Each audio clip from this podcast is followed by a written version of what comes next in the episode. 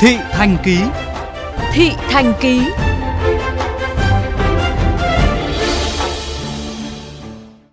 Thưa quý vị và các bạn, do ảnh hưởng của dịch COVID-19 nên ngành du lịch, dịch vụ khách sạn, lưu trú đang gặp phải rất nhiều khó khăn.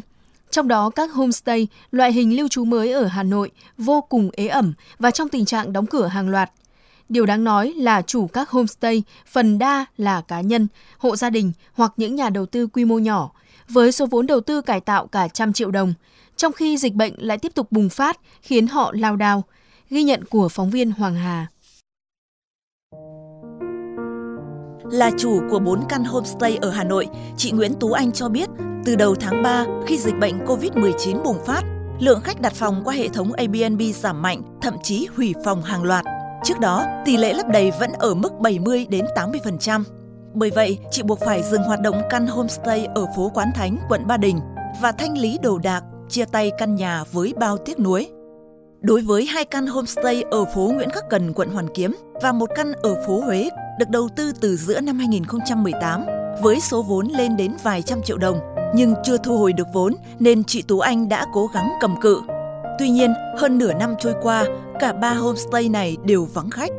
Giữa tháng 7 vừa qua, chị đăng tin cho thuê giải hạn với mức giá giảm kịch sàn, nhưng cũng không có người hỏi thuê. Với mong muốn gỡ gạc lại chút vốn liếng đã đầu tư, cuối tháng 7, chị Tú Anh đành thanh lý toàn bộ nội thất và trả lại căn nhà.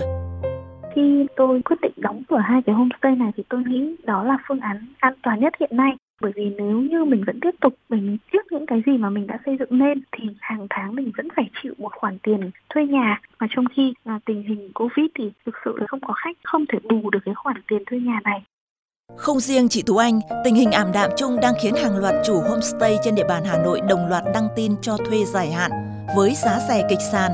Đồng thời, giao chuyển nhượng thanh lý nhưng ít có giao dịch, thị trường khá trầm lắng.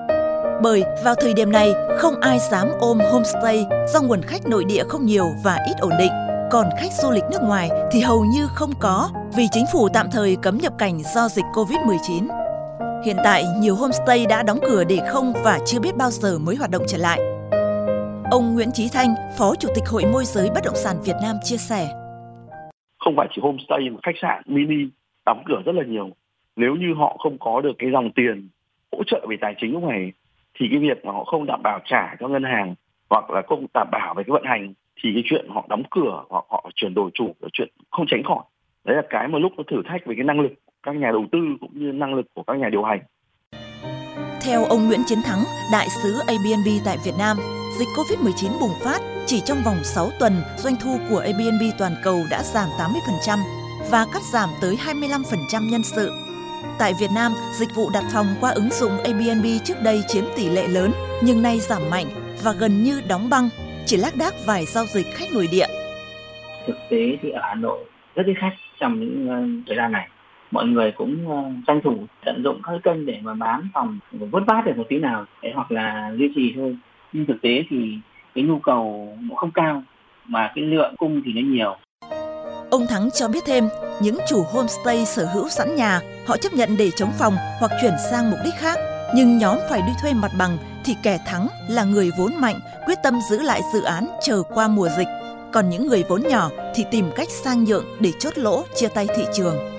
Trong bối cảnh hiện nay, các chuyên gia bất động sản cho rằng nhà nước cần có chính sách hỗ trợ các cá nhân doanh nghiệp hoạt động trong lĩnh vực này nhằm duy trì một loại hình dịch vụ lưu trú mới nhưng thực sự tiện ích góp phần thúc đẩy sự phát triển của ngành du lịch.